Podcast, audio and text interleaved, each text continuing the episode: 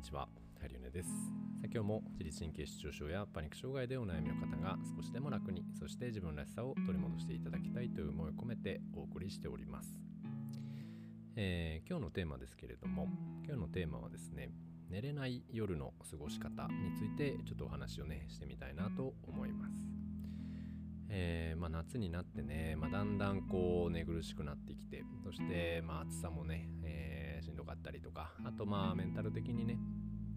ちょっとこう落ち込んでいたりとか、まあ、あの仕事が忙しくてね、まあ、いろんなやることに追われて、まあ、つい寝不足になったりいざ寝ようと思ってもね、まあ、なかなか寝つけないなーなんていうことってあるじゃないですか、まあ、そんな日にねえー、こういうことをやっとくと、ま、意外とよく寝れるかもっていう話をちょっと、えー、しようかなと思ってね、えー、今回は収録しております。まあ、結論から言いますとね、まあ、このラジオを聴いていただくっていうこともね、まあ、かなりあの安眠効果にはなるんじゃないかなと思ったりします。よくね、クヤク様からもこのラジオ聞いてますっていう話をね、えー、聞かせていただいてね、ああなんか意外と多くの方が聞いてくださってんだななんて思いながら、まあ、嬉しく思ってるんですけれども、まあ、このね、まあ、耳を休めるっていうのも、まあ、一つねいいんじゃないかなって思ったりしますであとはですねあのとにかく頭の回転を止めることが大切になってくるので、まあ、本当にね何にもしないっていうのがやっぱ一番だなと思うし寝なきゃなとかどうやって寝ようかとかどうやったら寝れるんだろうっていううんことを考えていることっていうのがね、まあ、そもそも頭の回転が止まってないので、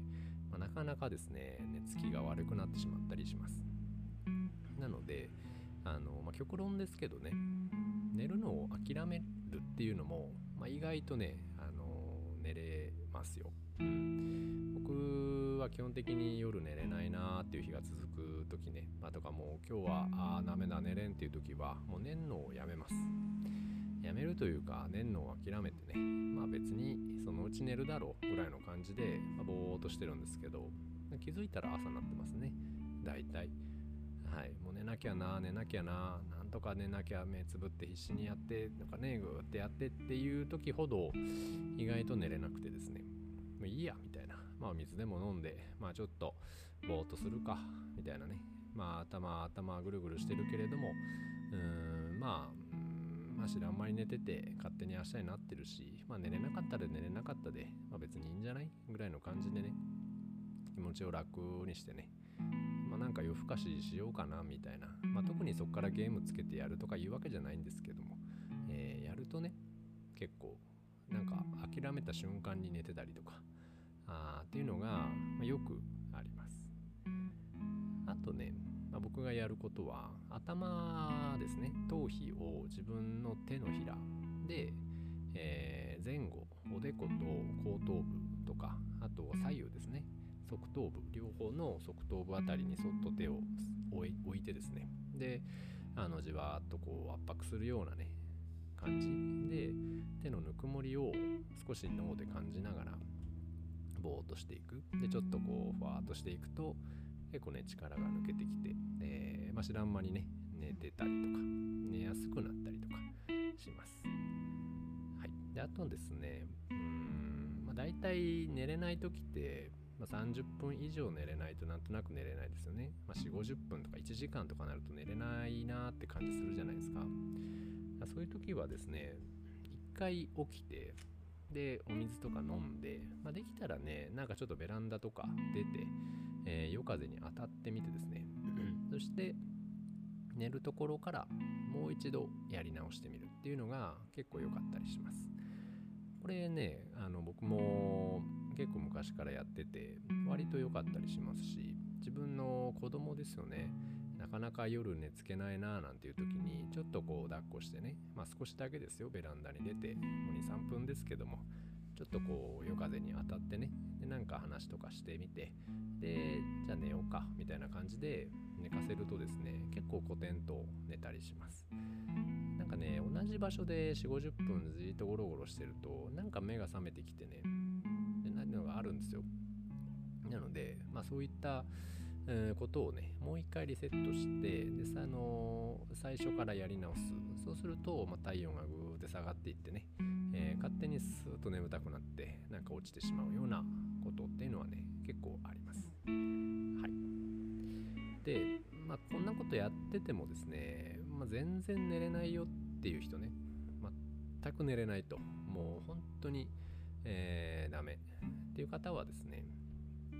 まあ是非ねあの治療を受けてほしいんですけど、まあ、あの整体とかマッサージ行くとかね、えー、ま、病院行って、まあ、まあ薬はまあまあまあまあどっちでもって感じですけどまず体の緊張感自律神経の緊張感みたいなものをね、まあ、とにかく緩めること休めることそして頭の回転を止めてあげることで自分で止められないんだったら、えー、人にねヘッドマッサージとかあ病院とか行ってねこうちょっと頭をこうきれいにしてもらってね。であの寝る。っていうのも結構寝やすくなります。ね不眠ってねもう本当にその苦手意識とかも結構出てくるので今日は寝れるかなとか今日はまた寝れないんじゃないかなとかね。でこう寝れないかもしれないって思いながら寝るとやっぱり寝れないんですよね。なんかこう緊張してきちゃってね。ベッドに入るとなんか目が覚めるっていうそういうモードになっちゃうっていうか。なのでうんまああのめちゃくちゃ眠たくなっても無理だっていうところまで起きとくっていうのも一つの手だったりします。意外とねあのなんか何時に寝てますかって聞いたら結構10時には布団に入ってとかおっしゃる方たまにいます。意外とね眠たくないんですよねっていう話を、聞くことが多かったりします。ね12時には寝ないといけないと思ってるんですけど、まあ、なかなかとかね。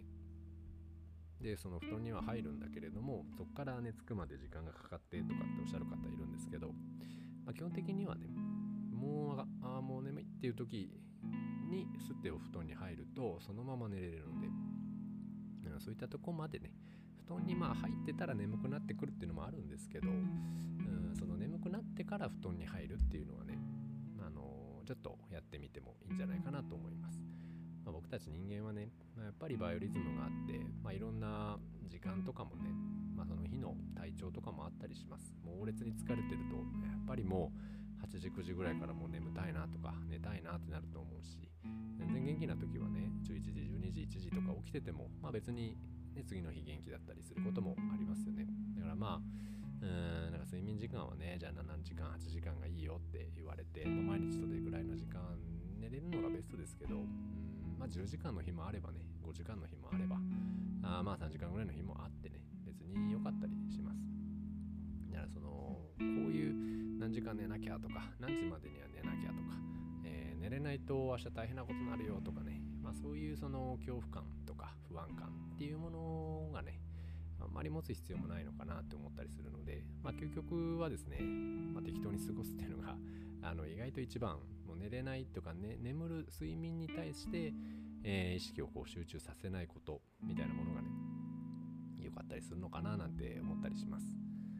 ね、毎日薬飲んでね薬飲んだのに寝れないとかねなんかそういう方も多いんですけども、うん、ま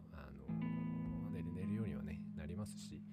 できるだけねもうちょっとこう、うん、賢くならない方がいいと思いますあの本当にちょっともう本当に真面目にバカになるっていうか適当にねもっと自分の体の声聞いてねはい、もう野生的に生きるっていうか眠くなったら寝るし起きたくなったら起きるしっていう生活を、まあ、できる範囲でねやっていただけるのが意外とその不眠対策にはなってくるのかなと思ったりします。ね、どうしてもあのやっぱ緊張感不安感出やすいですけれどもね日々の生活の中でね、うんまあ、そこを意識してやってみてはいかがでしょうか。でやっぱりその寝れないほど、まあ、いつもね頭使って頑張ってるんだと思います。もう本当にね、えー、素晴らしいことだと思いますが、うん、まあまあねでも体自分の体っていうものがやっぱり一番大事だったりはしますので、えまあ、あんまりね、気負いすぎずに、えー、ちょっと肩の力抜いて、もっと楽でいいですよ。